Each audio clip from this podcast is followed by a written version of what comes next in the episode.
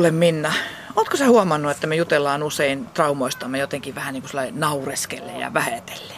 No niin, kyllä se näin on. Ja sähänkin kiusottelet muakin välillä, että onko mulla jäänyt trauma siitä, kun mä en lapsena osannut heittää leipiä veteen yhtä hyvin kuin mun veljet. Niin, ja kohta sulle tulee trauma mun kiusottelusta. No niin. Mutta hei oikeasti kyllä niin kiinnostaisi nyt kuulla, miten trauma voi jumittaa elämää ja miten traumoja sitten voitaisiin purkaa, että pääsis elämässään eteenpäin kovien kokemusten jälkeen. No. Esimerkiksi jos koti tuhoutuu tulipalossa. Siinähän menee kaikki. No sepä se, ja siksi me ollaankin täällä Klaukkalassa, jossa oli tulipalo tuossa reilut pari vuotta sitten, ja se tuhosi viiden perheen kodit ihan, ja Mä tuossa kohta juttelen Janne Virolaisen kanssa ensin, että mitä hän ja hänen puolisonsa ja, ja silloin 7- ja 9-vuotiaat lapsensa kokivat ja miten he ovat tästä kaikesta selvinnyt.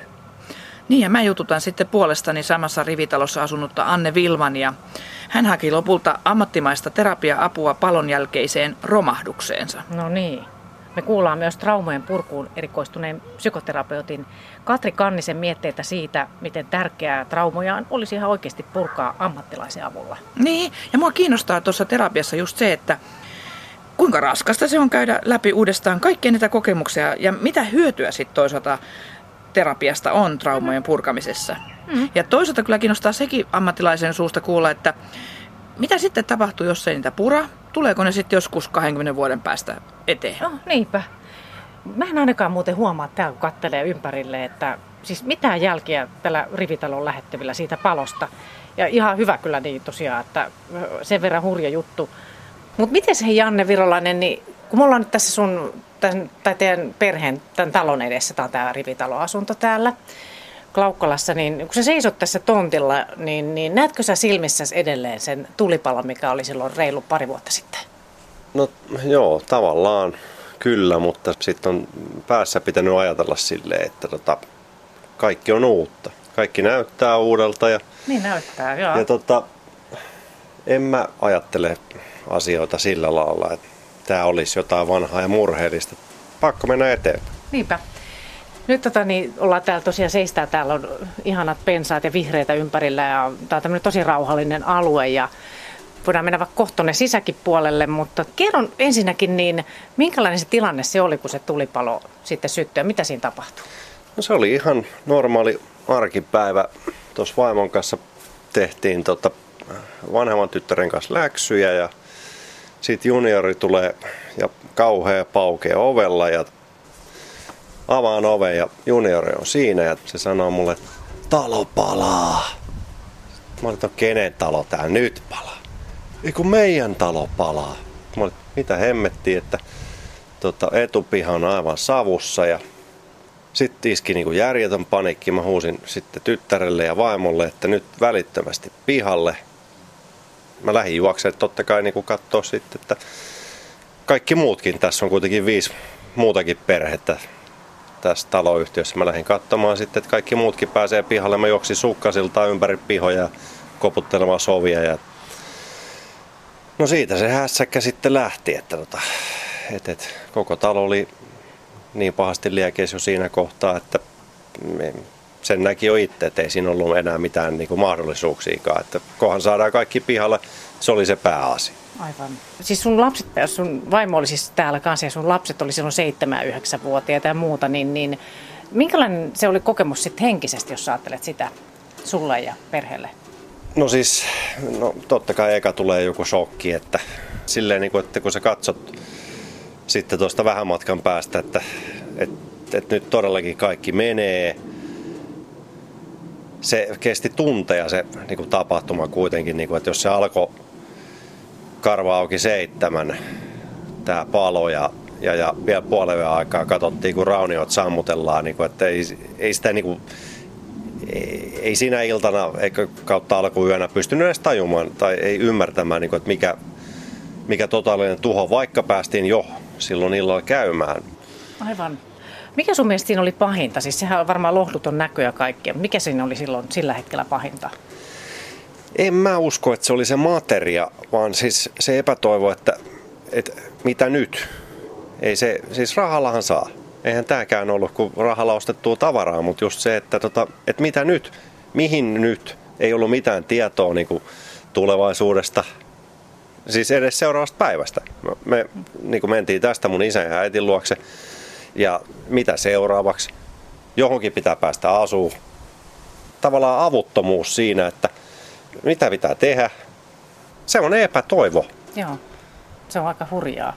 Mennään tuonne sisäpuolelle vähäksi aikaa vähän kurkkimaan. Siellä on sun lapset kotona. Tullaan täältä sun no pihalta. Okei, niin voidaan istua tähän näin. Niin, niin. siis kun, kun me puhutaan nyt tässä ohjelmassa traumoista, ja tämmöiset, miten voi jotenkin niistä sitten toipua, niin, niin koet sä, että sulla tuli siitä jotain traumoja? Siis aika vahvojakin, mutta niin kuin lähinnä tuohon tulee liittyviä, liittyviä juttuja sille, että tota, nyt olen todistanut jo kaksi rasvapaloa, siis ihan tämmöisiä grillihommia. Nyt mä en osaa touhua mitään, että silloin kun tämä niin homma tapahtui, niin mä olin puutarhalle, että kun viimeiseen asti ennen kuin joku tuli repeä mut niskasta, että sä hengität niin paljon palokaasua, niin silloin mä tein näin. Nyt kun syttyi rasvapalo, niin mä juoksin vaan grilliin ympäri. Ei ollut oma grilli kyllä tosi, mutta, mutta, mutta kuitenkin niin mä juoksen grilliin ympäri ja kaveri sanoi, että ota nyt ihan iisisti, että, että tässä on tämmöinen peite, se laitetaan tähän päälle. Et lähinnä se tuli, kun sen näkee, kun se on hallitsematon, niin se on niinku semmoinen, että mikä niinku lyö ihan nilkoille, että jähmettyy ihan täysin. Mm, joo, en ihmettele. Tähän tuli muuten yleisöä tähän, tähän sun koti, tähän niin kuin sohvan ääreen. Onko tässä sun No tämä vasemman reunimmainen on mun tyttär. Moi. Moi. Ja sitten siinä on... Joo. No olisiko, olisiko teiltä voinut kysyä tuosta tulipalosta, me jutellaan. No haluatko Jasmin tulla kertoa? Tuu Jasmin tänne lähemmäs, niin no, istu siihen. Istu siihen isäs viereen. Ei. Minkälaisia muistoja sulla jäi? Siis sä olit silloin, mikä ikäinen sä olit? Mä olin silloin ykkösluokalla. Eli sä olit seitsemän. Niin. Me ollaan tässä sun isäs kanssa jutella tästä tulipallosta just siitä, että jääkö jotain pelkoja sulle sitten siitä? No oli, kun me muutettiin vuodeksi siihen Karsilan tielle, niin mulla oli joka ilta vähän sellainen, että mitä jos tämä ta- palaa tämä mm. talo. Mm. Ja sitten aina halusitte joka paikkaan ne palohälyttimet mökille ja joka paikka, joka paikassa piti olla ne palohälyttimet. Eikö se ollut semmoinen juttu? Sä et suostunut nukkuun missään, missä ei ole palohälyttimet. Niin. No mutta semmoinen jäi ainakin. Mutta se meni ohi sitten semmoinen pahin pelkoko. Koska mun mummi kertoi silleen, että jos on yhden kerran palannut talo, niin ei pala toista kertaa. mm, hyvä, hyvä. Okei, okay, mutta me voidaan jatkaa nyt sun isän kanssa, niin sä voit kyllä kuunnella, jos sä haluat tos. Se on kuitenkin koko perheen semmoinen trauma. On, on, on, on. Vai miten te olette käsitellyt sitä? Ei siis, tota, joo, kyllä, niin kuin, to, totta kai vanhempana niin ensimmäisin huoli on lapsista ja sitten nämä rupesi niin kuin oireilee just tällä lailla, niin kuin, että, että, että oli tämmöistä kaikkea, että aina niin kuin, ihan sama mihin mentiin kylään, vaikka oltaisiin menty tunniksi, niin ensimmäiseksi he rupesivat katselemaan aina niin kuin kattoja, että onko hälyttimiä ja, ja, ja sitten vanhempi tytär niin sai sitten jonkun vatsajutun ja sitä selviteltiin sitten, mutta siis jotain stressiä siinä oli ja sitten totta kai niin kuin puhuttiin aina heidän kanssaan sitten tästä, mikä ahdistaa ja tämmöinen, mutta ei nyt niin pitkälle ole tarvinnut mennä niin kuin ikinä, että olisi tarvinnut mitään ammattiapua. Että kyllä me ollaan niin kuin perheen, perheessä puhumalla ja ennen tätäkin ollaan aina puhuttu ongelmista ja asioista. Tosi hyvä. Se on oikein hyvä. No saitteko se minkälaista kriisiapua sitten tulipalon jälkeen? No itse asiassa ihan järjettömän hyvä homma oli ensinnäkin se, että jo kun tämä talo oli niin kuin palossa, niin SPR tuli niin kuin tänne semmoinen jonkunnäköinen ensiapuryhmä. Ja, ja heillä oli vaatteita siellä, ottivat kuka sitten mitä ottivat, kelle mahtui mitä mahtui. Ja, ja tota, mun vaimon kaveri toi mulle kengät, kun mulla ei ollut kenkiäkään ja sieltä ei löytynyt se SPR hommastakaan kenkiä, mitkä olisi mahtunut tämmöiseen lapioon kuin mulla on. Ja mun isälle ja äitille soitin, niin tota, he tuli hakemaan lapset sitten, että ei tarvitse katsoa tätä totaalista tuhoa tässä. Siis niin kuin meillä on niin hyvä turvaverkko niin kuin kaiken kaikkiaan, että silloin kun joku paniikki ja hätä on, niin aina löytyy apua jostain suunnasta. Mm, toi sitä auttoi paljon, että koitko sä, että sä olisit tarvinnut jotain sit semmoista ammattikeskusteluapua? Siis homman nimihän oli näin, että sitä sai, jos halusi, mutta mä koin sille, että tämä tämä koko yhteisö on niin hyvä jo, eli tämä viisi asuntoa tässä. Me puhuttiin jo tosi paljon niin kuin keskenämme. Siis ihan kun oltaisiin oltu niin kuin yksinä, yksi perhe, ja niinhän me ollaan nyt. Mutta se, niin kuin, että tämä taloyhtiö käsittelee ehkä asioita silleen huumorin kautta, niin se rupesi jopa vähän naurattaa itteekin, koska me naurettiin kaikille asioille, mikä kuulostaa ehkä jonkun mielestä jopa vähän sairaalta, mutta se oli ainut tapa käsitellä näin vakavaa asiaa, oli se niin kuin huumorin kautta. Mitä sä ajattelet sit koko, koko episodista, tulipalosta ja kaikista peloista sun muista niin kuin nyt? Sanotaan näin, että tämä on ollut niin rankka kokemus niin henkisesti kuin fyysisesti, että tota, mä vaan toivon, että ei kenenkään talo pala. No miten sulla oli, että menikö sulla jotenkin yöunetkin suorastaan siis näistä no, tulipaloshommista? Siis, mullahan nyt on silleen, että tota, mä oon aina ollut aika huono uninen, mutta mä oon vielä vähän unisempi tänä päivänä. Että, et, et, se on niinku semmoinen, että jotenkin kai mä oon sitten se leijona kuningas, mikä tässä perheessä on, että mä kuuntelen niinku joka rapsausta ja ripsausta. Että et mä en niinku tänä päivänäkään pysty nukkumaan. Että, okay. Tai siis nukun, mutta pätkiä, mikä myös fyysisesti rasittaa vielä tänä päivänäkin. Mä voin olla välillä vähän väsynyt, mutta mä oon tottunut töittäni kautta vähän vähemmille unille niin kuin elämässäni muutenkin, niin ei tämä niin kuin rassaa, että kyllä mä pärjään tämän kanssa. Joo. Millä alalla sä oot sitten? No yrittäjä. Joo, no siinä joutuu sitten niin kuin varmaan aikaa menee. Joo. Et teille kuuluu ihan hyvää nyt sitten. Joo, kyllä, kyllä. Joo, joo. vaikka tuolla, niin mä leikin täällä. Ei, kun mä leikin täällä. Okei, okay, no niin, leikin täällä. Tässä sitten naapurin Jannen kanssa, kun on juteltu, niin tultiin vähän muutama asunto tänne toiseen suuntaan rivitaloon ja täällä on Anne Vilman. Miten tärkeää sulle on Anne ollut se, että olet voinut purkaa tuntoja tästä tulipalosta naapurisi Jannen kanssa? No Janne on minun rakas ystävä. On ystävystytty heti silloin, kun tänne muutin. Jostain syystä Jannesta on tullut se semmoinen tukihenkilö ja semmoinen, jonka kanssa voi puhua kaikki asiat. Niin se on ollut hirveän luonnollistakin jotenkin, että Jannen kanssa ja hyvin samalla tavalla on käsitelty sitä tulipaloa. Että se rytmi niin kuin tavallaan millä on menty, niin on hyvin yksi yhteen.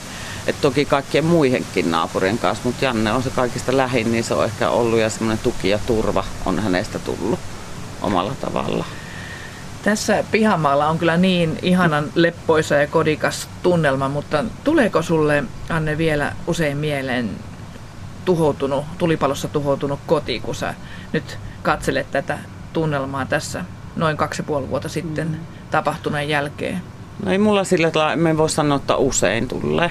Mutta jotkut asiat voi laukasta sellaisen hetken, että esimerkiksi jos joku tässä naapuristossa polttaa vaikka puita, uunia tai joku tämmöinen savuhaju, niin se tekee hetkekseen sellaiset, missä palaa. Niin kun tulee semmoinen tavalla, että haluaa tietää sen savun lähteet, että mistä se tulee. Ja tota, onneksi silmistä on jo hävinnyt ne niin mustuneet seinät ja semmoiset asiat, mutta, mutta tämmöinen haju on mulle niin kuin näköjään jäänyt, joka on niin kuin semmoinen laukaseva tekijä, että saattaa jopa sitten tulla hetkeksi semmoinen vähän pakokauhukki, että missä, mi, mistä tuo johtuu nyt, että tämmöinen savuhaju tuli. Että o- se on jännä. Ootko sä painajaiseen nähnyt tulipalosta? Ihan silloin alkuun näin sellaista, että tytär, joka nyt on 16-vuotias, niin olisi niin kuin jäänyt sinne paloon sisälle. Että ihan silloin alku, että en, en tulipalosta en ole niin kuin sitten nähnyt sen jälkeen unia. No te saitte välittömästi sen tulipalon jälkeen tämmöistä kriisiapua. Mm-hmm. Miten se toimii ja miten se auttoi sua? No kyllä siis kaikki kiitos ensihoidolle ja palotoimelle ja kunnan henkilöille, että, että ensimmäinen kriisiapu oli varmaan jo tämä naapuristo tässä, että hyö tuli tuohon, tuossa semmoinen kääntöpaikka, niin siihen tehtiin meille sitten se alue, missä me oltiin, niin siihen tuli ja kysyvät, että kun oli vaan teepaita ja verkkarit päällä ja itki ja kylmä ja tietysti sokissa, niin tarviiko vaatetta ja toivat kahvia ja tällaista. Mutta sitten ihan tämmöinen ammattiapu tuli myös välittömästi, että et siinä oli hoitajia, jotka tuli ja ihan kysymään, että haluatko jutella. Ja seurasivat meitä koko ajan, että kun se varmasti sen illan aikana se tunne vaihteli, että oli välillä niin kuin ihan ei oikein ymmärtänyt, että mitä tuolla tapahtuu, että katso vaan sitä, että pallaa ja sammutetaan ja on ihmisiä, satoja ihmisiä oli tässä kadulla katsomassa. Mutta kyllä se tuntuu hyvälle, että mulle itselleni mulle puhuminen on helppoa, niin se jotenkin se jo ensikosketus siitä, että joku ihminen on niin kuin siinä tukena ja turvana. Ja mulle tuli hyvin äkkiä niin kuin jotenkin itselleni semmoinen, että tästä me en yksin selviä. Että tästä ei, että kun aikaisemmin elämässä oli aina niin kuin ajatellut, että on vaan selvittävä, mutta nyt tuli niin kuin se, se tuli hyvin äkkiä semmoinen, että, että se hätä tyttärestä tietysti, että miten hänen elämä puolisosta, niin kuin, että miten meidän kaikkia ja koko tämän taloyhtiön sitten näihin viiden perheet. Ja Jannellakin on pieniä lapsia, niin heti se, niin kuin, että miten, miten me tästä niin kuin yhdessä selvittää. Ei me selvitä ilman, että siinä ei ole muita ihmisiä ympärillä. Sä viittasitkin tuossa jo, että aikaisemmin oli ajatellut, että näistä pitää vaan selvitä, koska ei sulla kauhean helppo ollut ennen tätä tulipaloakaan. Mm-hmm. Sulla oli aikaisemmin ero takana ja muutto ja sitten vuosi ennen tätä tulipaloa olit saanut syöpädiagnoosin. Mm-hmm. Niin eh, miten sä ajattelet, että niistä pitää nyt sitten vaan itsekseen selvitä? No kai se on semmoinen luonnekysymyskin ja semmoinen niin kuin tavallaan, että jos ihmisellä on, tai minä ajattelen nyt tällä hetkellä siitä näin, että, että, että kun on kokenut elämässä niin isoja suruja, murheita, kriisejä, haasteita, niin kyllähän niistä niin kuin, väärä sana oppia. Mie en tykkää siitä oppimisesta. Oppiminen voidaan hakkia koulun penkiltä. Mutta se semmoinen, että, että huomaa, että toimii tietyllä tavalla, tietyllä kaavalla. Se voi olla huonokin tapa.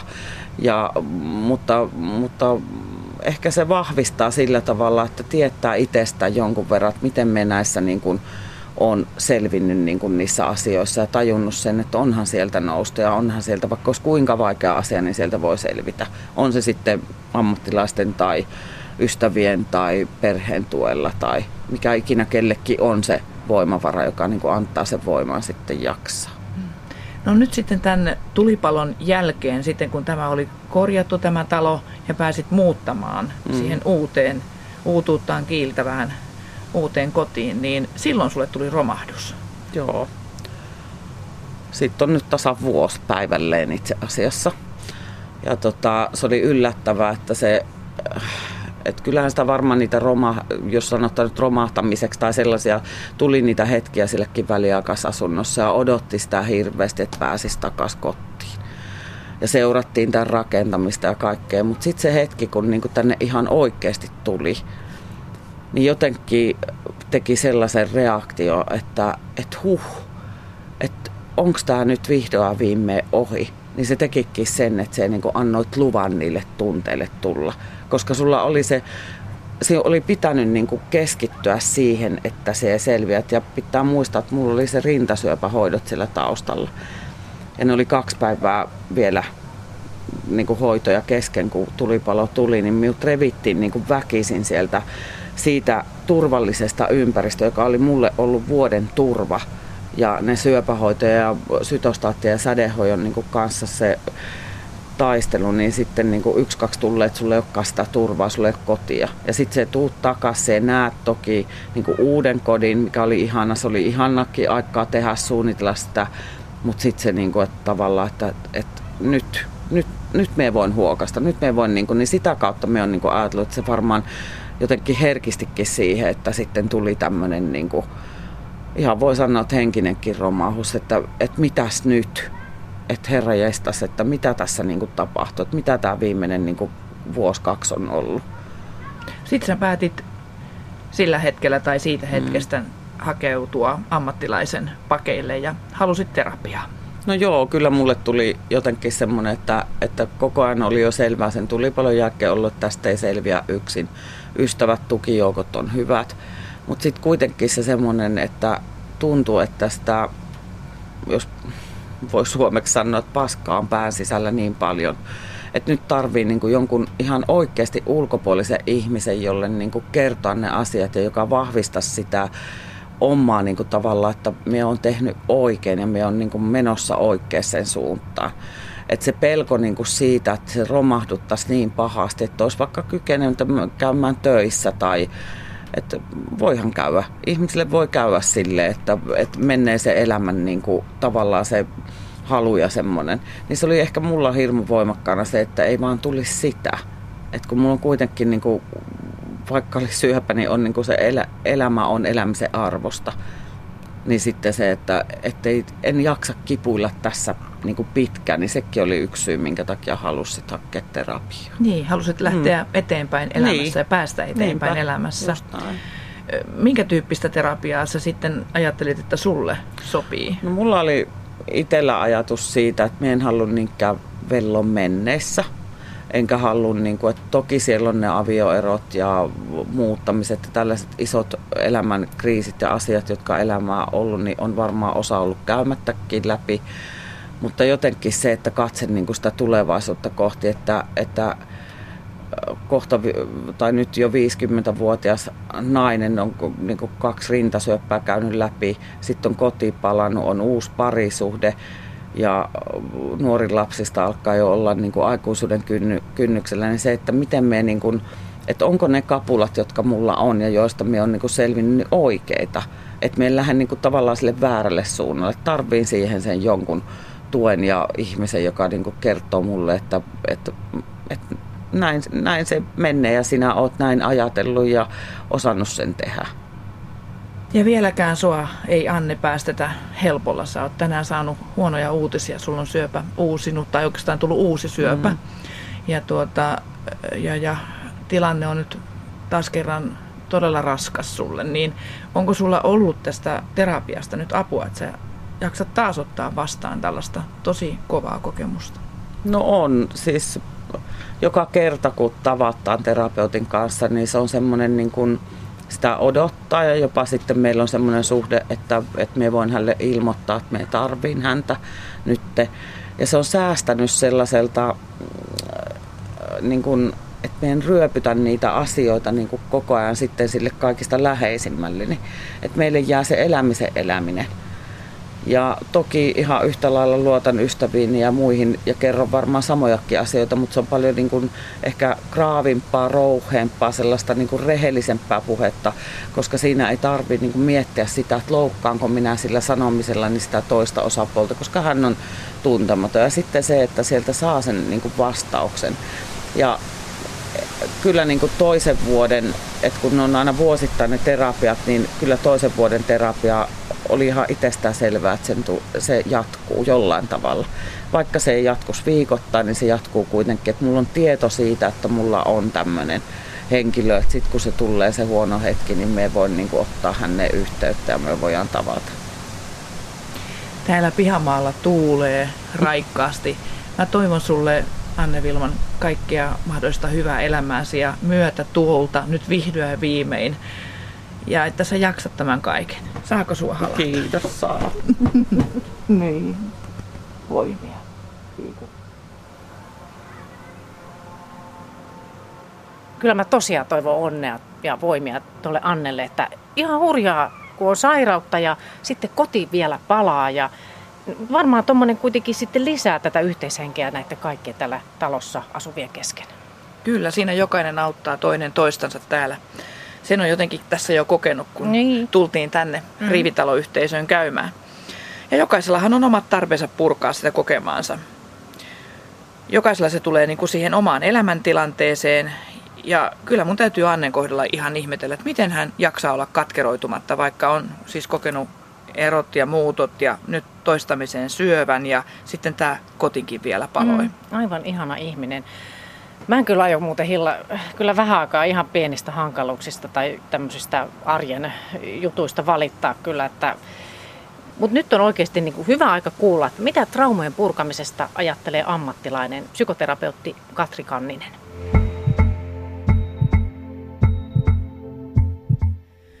Psykologian tohtori Katri Kanninen lyhytterapiatalo Shorttumista. Täällä on muuten kiva tämä työhuone. Täällä on varmaan mukava välillä vetää näitä sessioitakin ja kokouksia. Kyllä. Ihan uuden uutuuttaan kiiltävä mm. talo. Sä olet tutkinut traumoja ja tehnyt kidutuksen aiheuttamista traumoista väitöskirjankin. Mistä kaikesta ihmiselle voi tulla traumoja? Tuossa äsken nimittäin kuulimme perheenisä Jannen kokemuksia siitä, millaista on menettää kotinsa tulipalossa. Ja sitten hänen naapurinsa Anne kertoi myös tuntojaan, että hänkin kodin palamisen lisäksi on joutunut taistelemaan syövän kanssa peräti kahdesti. Ja sitten vielä on erokin siellä koettuna, eli, eli monenlaista tällaista koettelemusta. Mm. Toi on muuten aika mainio kysymys, mistä ihan aloittaa, koska tämä ei ole niin helppoa, että sitä sanaa trauma tulee käytettyä aika helposti. Mä huomaan, että lapsillekin sanoin, että oi nyt äiti unohti hakea harrastuksesta, tuliko sulle nyt trauma?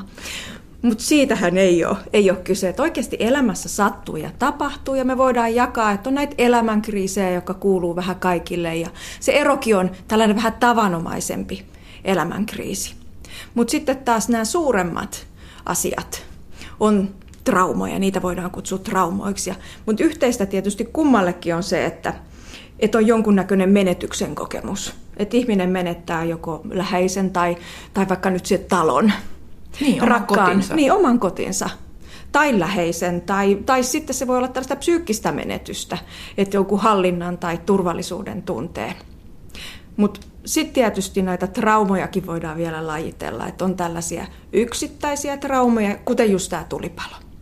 Ja tällöin puhutaan sitten tällaisista niin kuin ykköstyypin traumoista, jossa ollaan jotenkin kuoleman kanssa vastatusten. Mutta sitten on taas näitä kakkostyypin traumoja, ykköstä seuraa kakkonen, niin nämä on yleensä sellaisia toistuvaa ja pidempiaikaista. Esimerkiksi lapsuudessa pitkään – pitkään kestänyttä kaltoinkohtelua, väkivaltaa, laiminlyöntiä. Ja siinäkin se iso juttu on se, että, että ihminen on jäänyt yksin tällaisen kokemuksen kanssa, vaikka kiusaamisen tai hyväksikäytön kanssa. Tuossa kun puhuttiin Annesta ja hänen syöpäkokemuksistaan, niin pitkään jo se syöpä ollut hänen elämässään ja hän ei ole sitä salannut, vaan hän on paljon siitä mm. puhunut avoimesti kaikille ja jakanut sitä, jopa on kokemusasiantuntijana Kyllä. ollut muille sitten itse välillä toivottua, niin, niin tuota, auttaako se jo sinänsä tämmöisissä traumoissa, että pystyy sitä purkaan ulos vai voiko silti jäädä joku, mitä pitää sitten käsitellä ihan ammattilaisen kanssa? No nyt sä kyllä esitit aika kiperän kysymyksen. Mä vastaan kun, niin kuin sekä että, että joo, joo ja ei, että ehdottomasti se puhuminen ja se purkaminen, jollain tavalla sen ulos saaminen on se ykkösasia. Ja se, mikä erotteleekin usein se, että joka pääsee automaattisesti tällaisista asioista itekseen yli, on sellainen, jolla on yleensä vahva sosiaalinen verkosto ja osaa puku, puhua ja uskaltautuu puhua ja ei häpeä eikä pelkää kuormittavansa niitä ystäviä, vaan osaa turvautua sopivassa määrin. Mutta aina ei tämäkään riitä, että joskus se tuska ja, ja hätä on kerta kaikkiaan niin suurta, niin, että on, on vaan pakko päästä ammattilaisen puheille. Tässä sitten tässä traumaattisessa kriisissä, niin siinä on erilaisia vaiheita. Puhutaan shokkivaiheesta, reaktiovaiheesta, käsittelyvaiheesta ja uudelleen suuntautumisen vaiheesta. Käydään vähän nyt näitä vaiheita läpi, mutta mistä ylipäätään tietää, että nyt mä oon tällaisessa vaiheessa? Ja onko se hyvä, että tiedostaa, että on olemassa tämmöisiä vaiheita, kun on kohdannut jonkun kauhean kokemuksen? Kyllä se varmaan yleensähän se, että ihminen ajattelee, että onko mä tuu hulluksi kun epätavallisiin asioihin ihminen reagoi epätavallisesti. Ja sitä voi olla vaikea itse ymmärtää, vaikea läheisten ymmärtää, niin onhan se aika ihana tietää, että heitä on kuitenkin ihan normaalia ja tavallista, vaikka mä reagoin jotenkin ihan odottamattomalla tavalla, enkä tällaista aikaisemmin kokenut. Sikäli kyllä, mä ajattelen, että tieto, tieto auttaa. Mm. Tämä shokkivaihe on semmoinen tyypillinen varmaan, että on esimerkiksi kuullut leskeltä, että miten mä en tunne nyt mitään, että mm. kun mun pitäisi nyt surra ja puoliso just kuollut ja vähän niin kuin häpeäkin sitä, että eikö mulla ole mitään tunteita, niin mm. onko se tyypillistä tällaista shokkivaihetta, että ei edes tajua vielä mitä on tapahtunut, menettänyt puolisonsa? Joo, mä huomaan oikein niin kuin ihan tuosta kuvauksesta koskettuu. Että näinhän se on, että ihminen voi olla aika kauhuissaan ja syyllisyyden tunteena, joku, joka on häpeissään niiden omia reaktioiden kanssa, kun ihminen voi olla, ne voi olla ihan hassuja ne reaktiot, todella tällaista tunteettomuutta tai lamaannusta tai kauhua tai pelkoa, puutumista, sellaista ulkopuolisuuden kokemusta. Tai joku toinen sitten on ihan niin kuin ikään kuin hysteerinen ja paniikissa. puuhaa vaikka, vaikka, puuhaa vaikka koko ajan vaan ja tekee. Että... Kyllä, tai jos vaikka nyt tulisi sinne tulipalo- tai onnettomuuspaikalle, niin toiset lähtee hirveän toimeliaasti ikään kuin, niin kuin todella rationaalisesti osaa selviytyä niissä tilanteissa, kun taas toinen menee täyteen lamaannuksen tilaan. Sitten tulee shokkivaiheen jälkeen tämä reaktiovaihe. Mitä siinä sitten tapahtuu ihmiselle? No siinä yleensä on sit, siinä vaiheessa se vaara on jo ohi, että se tilanne ei ole enää päällä. Ja tässä vaiheessa sitten se puutuneisuus monilla alkaa ikään kuin helpottaa ja tulee ne varsinaiset reaktiot, että on itkua ja surua ja epätoivoa. Ja, tai voi olla valtavaa kiukkua vihaa, syyllis, syyllisen etsimistä. Tai sitten, että itse syyttää itseään hirveästi ja, tai suurta avuttomuutta, hätää, turvattomuutta. Sitten käydään vielä näitä trauman kriisin vaiheita läpi, niin tulee tämmöinen kriisin käsittelyvaihe. Mitä siinä tapahtuu? No siinä ei rupea nämä yksilölliset erot viimeistäänkin sitten näkymään, että ihmisten reaktiot todella voi vaihdella päivästä toiseen tai aamusta iltaan. Ja tässä vaiheessa yleensä moni haluaa siinä alkuvaiheessa puhua ja tuntuu luonnolliselta kertoa kaikille ystäville ja tuttuville se tapahtuma uudestaan ja uudestaan. Mutta sitten ehkä toiset rupeaa huomaamaan, että muuten ei enää jaksa ehkä kuunnellakaan ja, ja ei halua enää rasittaa myös niitä muita. Ja, ja muutenkin tässä vaiheessa ehkä se mieli rupeaa enemmän kääntyä sit sisäänpäin. Ei ehkä jaksaiskaan enää, kun huomaa, että kertoo sitä samaa, samaa juttua. Mutta kuitenkin vaikka sitä puhu, niin se asia ikään kuin työstyy omassa mielessä. Miten tästä sitten päästään siihen, että voidaan puhua tällaisesta kriisin uudelleen suuntautumisen vaiheesta? Tämä oikeastaan niin kuin menee useimmiten siihen luonnostaan. Et vain noin kolmasosa, neljäsosa jumiutuu traumaan, jolloin puhutaan tällaista posttraumaattisesta stressioireyhtymästä, joka on sitten ihan sellainen jo diagnostisoitavissa oleva niin kuin psyykkinen psyykkinen haaste, mutta suurin osa päätyy ikään kuin itse, että se, se vaan työstyy omassa mielessä, jos ei ala hoitamaan tätä, näitä niin kuin omia reagointeja väärin keinoin, esimerkiksi turvautumalla päihteisiin, erilaisiin riippuvuuksiin, tai että vetäytyy hirveästi sisäänpäin eikä enää lähde uloskaan, että lähtee sitten ihan niin kuin masentumaan. Mutta jos sitten taas sopivassa määrin on purkanut sitä mieltä joko jollekin toiselle tai vaikka itse kirjoittanut ja, ja ne alkaa, niin kuin, alkaa joku tolkku tulla tähän juttuun ja ne ei enää ne tunteet ole niin sietämättömän isot, vaan ne alkaa niin kuin laimenemaan, niin sitten pikkuhiljalleen tästä traumasta tai tällaisesta elämän kriisistäkin tulee osa sitä omaa elämäntarintaa, että siinä vuonna mun elämässä tapahtui näin ja se oli mulle todella rankka vaihe ja mä tunsin itseni yksinäksi. Ensin mä reagoin näin ja sitten, mutta siitä alkaa niinku muodostua sellainen tarina. Mutta se ei ole enää sellainen, mikä hallitsee sitä omaa mieltä aamusta iltaan, vaan voi mennä päivä tai päiviä jolloin se asia ei enää tuu mieleen. Ja tässä on hirveän suurta yksilöllistä variaatiota. Mutta tässä vaiheessa se, että sen asia, asian kanssa enemmän niin kuin pystyy elämään, on työkykyinen ja, ja siellä työssä alkaa jo jaksaakin ole vähän tehokas. Ettei ole niin, että koko aika mieli ikään kuin vaeltaa tai on niin kuin raskaassa mielenmaisemassa. Että on vähän niin kuin iloakin. Mutta totta kai se tuska voi edelleen nousta pintaan ja ne menetys muistuttaa itsestään ja kaipuu olla kova tai, tai välillä herätä yöllä edelleen painajaisiin. Hmm. Psykoterapeutti Katri Kanninen, onko jotain sellaisia selkeitä merkkejä, signaaleja itsestä, mitkä kertoo sulle, että nyt sun kannattaisi hakea apua ammattilaisilta tähän trauman purkuun? Silloin kannattaa hakea apua, kun tuntuu, että ahdistus on niin sietämätöntä, että mä en nyt pärjää yksin. Tai silloin, kun tuntuu, että sä oot jäänyt ihan jumiin siihen juttuun ja yhtäkkiä tajut, että mä en nyt pääse tästä yksin eteenpäin. Tai silloin, kun huomaat jäänyt hirveästi murehtimaan sitä tapahtumaa. Tai sitten, että rupeaa murehtimaan sellaisia tulevia. Tai sitten, että se murehtiminen valuu vaikka sun lapsiinkin, että rupeaa ylisuojelemaan vaikka lapsia tai tarkastelemaan vanhempien menoja, onko ne tullut hengissä marjametsästä ja niin poispäin. Silloin, kun huomaa, että ei uskalla unelmoida et ei ole enää sitä tulevaisuuden näkymää. Tai silloin, kun huomaa, että häpeää ja ei enää jaa muiden kanssa. Silloin yleensä ajattelee, että on syyllinen itse. Ja tämä ei ole hyvä juttu. Mutta tosiaan, että jos tuntuu, että se mieli askartelee sen trauman tai tapahtuneen kanssa ja ei pysty keskittymään, on ärtynyt ja sitten se ärtymys voi pahimmillaan ruveta valumaan sitten ystävyyden tai perheen, perhesuhteisiin, jolloin muut rupeaa rasittumaan.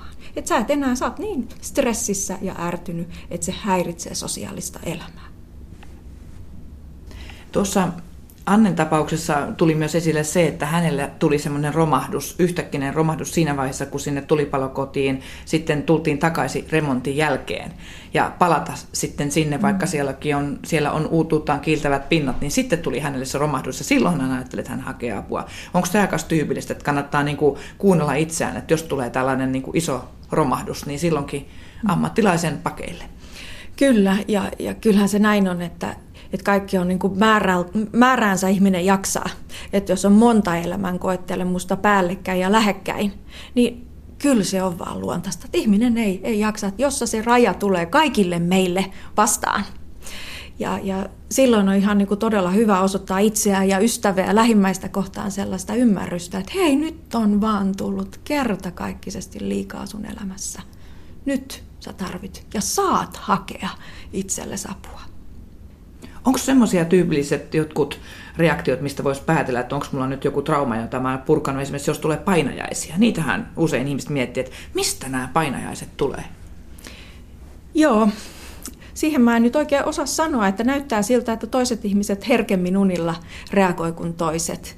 Ja, ja painajaisethan on ihmisellä aika luonnollisen, luonnollinen tapa jossain vaiheessa käsitellä asioita. Mutta jos ne painajaiset on niin kamalia, että ne herättää sut joka yö, ja se estää sun unta tai tuottaa perätti unettomuutta, niin silloinhan siihen tarvitsee jollain tavalla puuttua. Että mä itse ajattelen kyllä niin, että unet usein kertoo just niistä asioista, mitä meidän mieli yrittää työstää kovasti. Että päiväkään ei siihen riitä tai ehkä päivällä ei jätä sille aikaa. Tai tavoita sitä viestiä, mitä itse olisi oikeasti pitäisi nyt tällä hetkellä työstää. Ja silloin unet tulee meille kertomaan tällaisista teemoista, minkä parin olisi ihan, ehkä hyvä ihan tällaisella järjen tasollakin päiväsaikaan paneutua. Niin, että painajaisessakin on niin eroja, että ei aina mm. tarvitse pelästyä sitä, jos painajaisen näkee, että nyt mulla on joku trauma.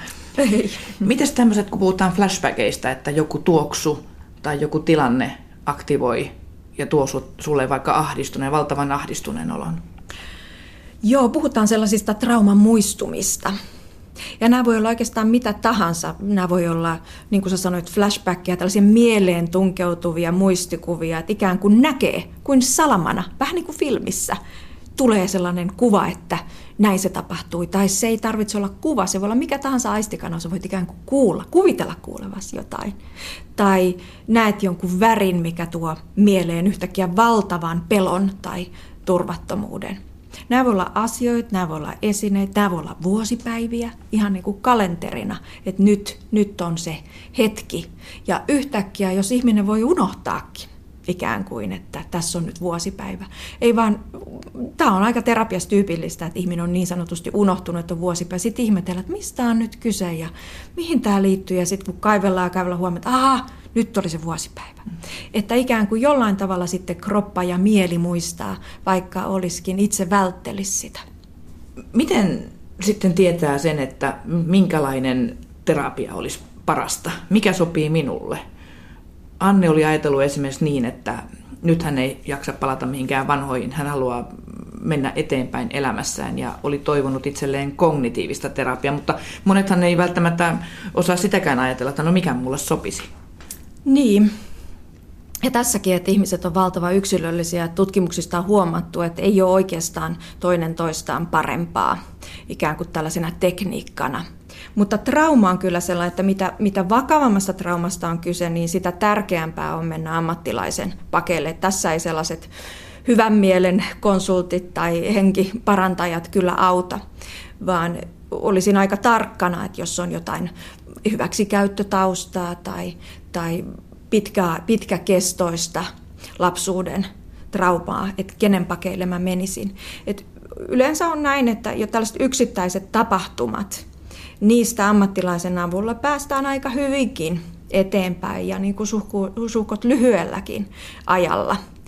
Mutta jos siellä on sitten lapsuuden juurta, pohjaa, hei, tämä nyt ei ole mikään niin kuin ihmeasia. Me eletään Suomessa, meillä on ollut paljon tällaista välttelevää kulttuuria, meillä ei ole osattu puhua. Tämä kuuluu sellaisen suomalaisen mielen maailmaan, tämä puhumattomuus.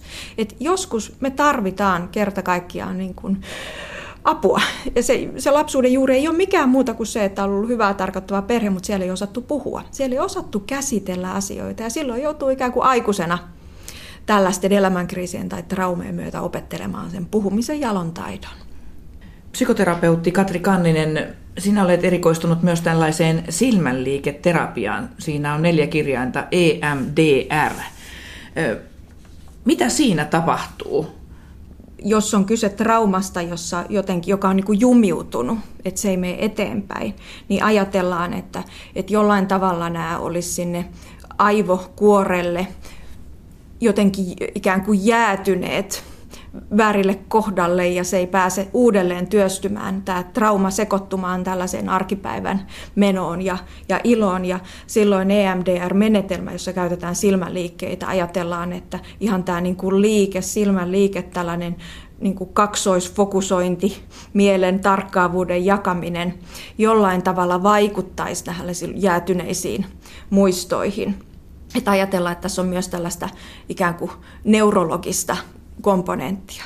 Mutta sitten siinä on vahvasti tällainen kognitiivinen terapia, eli aina yleensä kun ihmisellä se trauma ei jollain tavalla lähde pois, on kyse siitä, että se on vaikuttanut omaan itseen, omaan minäkuvaan, omaan tunteeseen siitä omasta kyvykkyydestä, turvallisuudesta, pystyvyydestä, syyllisyydestä. Ja näiden mielikuvien kanssa, mitä minä itsestäni uskon, esimerkiksi mä oon yksi maailmassa tai mä oon mä oon ei-rakastettava tai tämä on mun vika, mä oon viallinen. Siellä aina lähdetään EMDRssäkin liikkeelle nimenomaan tällaisista itseä koskevista käsityksistä, joiden kanssa lähdetään sitten niin kuin jumppaamaan sellaista positiivista kohti. Ja tämä on vahvasti tällainen käyttäytymisterapia eli altistusterapia, jossa käydään niitä traumaattisia tapahtumia ja muistoja ja siihen liittyviä omia mielikuvia läpi. Miten raskasta traumaterapia sitten on? Tossakin kun nyt kuvailit, niin tuli sellainen olo, että no hoho, ja kuinka sitä nyt jaksaa palata niihin kauheisiin kokemuksiin. Et ja mm. Voiko käydä jopa niin, että ajattelet, että en mä jaksa lähteä mihinkään terapiaan traumoja purkaa?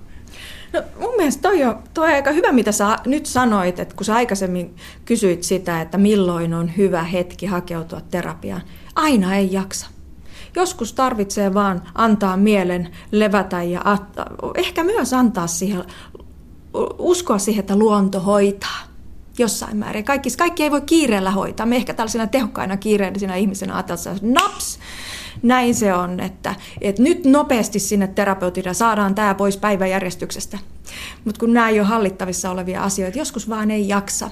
Ja kyllä terapia, joku EMDR-sessiokin, minkä vähän aikaakin tein tässä erään vanhemman kanssa, joka jolla oli niin traumaattisia kokemuksia lapsen sairaalakokemuksista, että hänen oli vaikea olla lapsensa tukena, kun he edelleen joutuivat lapsen sairauden takia käymään sairaalassa. Ja kun me työstettiin näitä kolme sessiota, niin nämä oli niin rankkoja. Hän sanoi, että hän meni aina kotiin suoraan nukkumaan. Hän oli ihan huhhuh. Hän sanoi, että hyvä kun löytää ovesta ulos ja pääsee kotiin. Mutta sitten se hyvä puoli oli, että esimerkiksi hänellä vapautui tällainen, hän oli monta vuotta kärsinyt tavattomasta ylistressaantuneesta kropasta, oli uneton, reagoi pienempäänkin ääneen yöllä, jatkuva ylivireystila. Tällainen on todella raskasta. Ja me kaikki ymmärretään, tämä johtaa uupumukseen, että ei ihminen voi vuositolkolla näitä jaksaa. Niin hän sitten vapautui siitä. Että jollain tavalla tässä traumaterapiassa me päästään, me, me todella niin kuin työstetään ei pelkästään sellaista. Tämä ei ole pinnallista. Me ei, me ei olla autoja, josta vaihdetaan kortti. Yksi kortti on viallinen. Vaan kun meille tapahtuu joku vakava kriisi tai onnettomuus, niin nämä, tämä vaikuttaa meihin myös ihan kropan tasolla, joka solun tasolla. Ja me joudutaan tekemään, tekemään hyvinkin syvästi syvästi töitä. Mutta aina se ei ole ennakoitavissa läheskään näin terapeuttinakaan, että kuinka kauan tämä tulee kestämään. Entä sitten se, että mitä siinä terapiassa tapahtuu? Voiko, onko se kauhean raskasta? Itketäänkö siinä? Voiko sinä peräti nauraa? Mitä tapahtuu semmoisessa terapiaistunnossa, joita sinäkin varmasti psykoterapeuttina Katri Kanninen olet jo lukuisia kertoja vetänyt? Niin tota, pitääkö sitä niin kuin jotenkin ajatella etukäteen, no mitä siellä tapahtuu? No ei pidä, mutta ihminen väistämättä ajattelee tietysti niin ja haluaa kauheasti tietysti olla niin kuin hyvä asiakas ja tehokas ihminen tai, tai pelkää, että sanoo jotain noloa ja tekee vääriä toimia, mutta ei tarvitse. Että mitä vapautuneemmin, mitä uskaliaammin, rohkeammin, mitä haavoittuneempana itsensä pystyy tuomaan, niin sitä enemmän siitä myös saa irti. Ja kyllä siellä nauretaan ja kyllä siellä itketään. On kyllä tosi rohkaisevaa kuulla, että terapiaa ei kannata etukäteen jännittää. Antaa mennä vaan. Saa itkeä, mutta saa nauraakin. Niin, kuule. Ja mulle jäi mieleen myös se, että terapiaa ei tarvitse suorittaa. Mm. Ei traumoja pureta niin vaan sormia napsauttamalla, vaan kovien kokemusten jälkeen tarvitaan myös aikaa. No se on kyllä totta. Ja jos ei itse huomaa olemansa vaikkapa ylivirittynyt jonkun trauman takia, niin olisi kyllä hyvä, jos ystävä huomaisi ja tukisi ja sitten sanoisi siitä. Tässä vielä psykoterapeutti Katri Kannisen ohjeet traumasta toipuvalle ystävälle. Niin, hyvä ystävä kuuntelee, tarjoaa lohtua ja, ja lämpöä. Hän erityisesti myötä elää. Hän, hän todella niin kuin kuuntelee aktiivisesti ja tekee kysymyksiä. Hän validoi, hän ymmärtää. Hän ei kauhistele. Epätavalliseen asiaan ihmiset reagoi epätavallisesti ja että se on normaalia. Sen sanominen on jo itsessään tärkeää et ei saa koskaan kertoa toiselle, että miten sen pitäisi kokea tai tuntea tai tehdä. Et tässä pitää vaan luottaa, luottaa ystävään. Mutta jos joku hautautuu kotiin, niin kisko ihmeessä se ystävä ulos. Ja jos sä oot huolissas, niin kerro se. Ja joskus ihminen on niin poikki, että se ei itse jaksa hakea apua. Silloin ystävän apu ja tuki voi tässä avun hakemisessakin olla todellakin tarpeen. Joskus sitten tulee ehkä itse liian kuormitetuksi tai ottaa liiallisen kuuntelijan roolia. Sekään ei ole hyvä, että, että ottaa niin kuin omasta selkänahastaan. Et jos se ei enää jaksa, niin sekin voi kertoa ystävälle esimerkiksi sillä tavalla, että, että että mä välitän susta hirveästi, mutta ehkä sä tarvitsisit lisäksi ammattiauttajan apua ja musta tuntuu, että me ollaan puhuttu tässä niin paljon, että voitaisiinko me vaikka sen sijaan tehdä jotain mukavia ja iloisia asioita, koska tämä on myös hirveän tärkeää silloin, kun selvitään elämänkriisistä tai traumasta. Hei, nyt me ollaan juteltu näistä trauma-asioista sun muista. Ja, ja tässä on nyt hyvä hetki vaikka hörppiä kahvit tässä teidän ihanalla pihalla. Lapset siellä rapsu, rapsuttelee jotakin laitetta. Niin siinä... Onko teillä aina näin hyvä tunnelma täällä? Ja Te halailette siinä. Niin, ja... niin kuin vai, vai tota... Eli tämmöistä oikein kunnon naapurimeininkiä. Grillaillaan yhdessä ja vietetään aika yhdessä. On, tää on kuin pieni kylä. Niin. Kyllä, näin se on. Toisista ollaan huolissaan, että jos ei kuulu vuorokautta ja ala, niin aletaan kysellä, että onko ne lähtenyt jonnekin vai onko jotain sattunut. Ja hoidetaan lapsia puolia toisia pelahtaa yhdessä ja tehdään juttuja. Kaikenlaista. No ei, Kaikenlaista. ei tarvita ulkopuolista apua. Niin. Meillä on tämä oma kyläyhteisö tässä, niin täältä saa aina mitä haluaa. Mm. Ihan mahtavaa. Mahtavaa kuulla. Kyllä nyt kannattaa juoda ne kahvit Kyllä kunniaksi. kannattaa. Ottaa vähän mallia. Meikäläinen asuu kerrostalossa, niin tästä vähän voisi niinku aktivoitua. Mä, mä tarjon, niin sä maksat. Joo.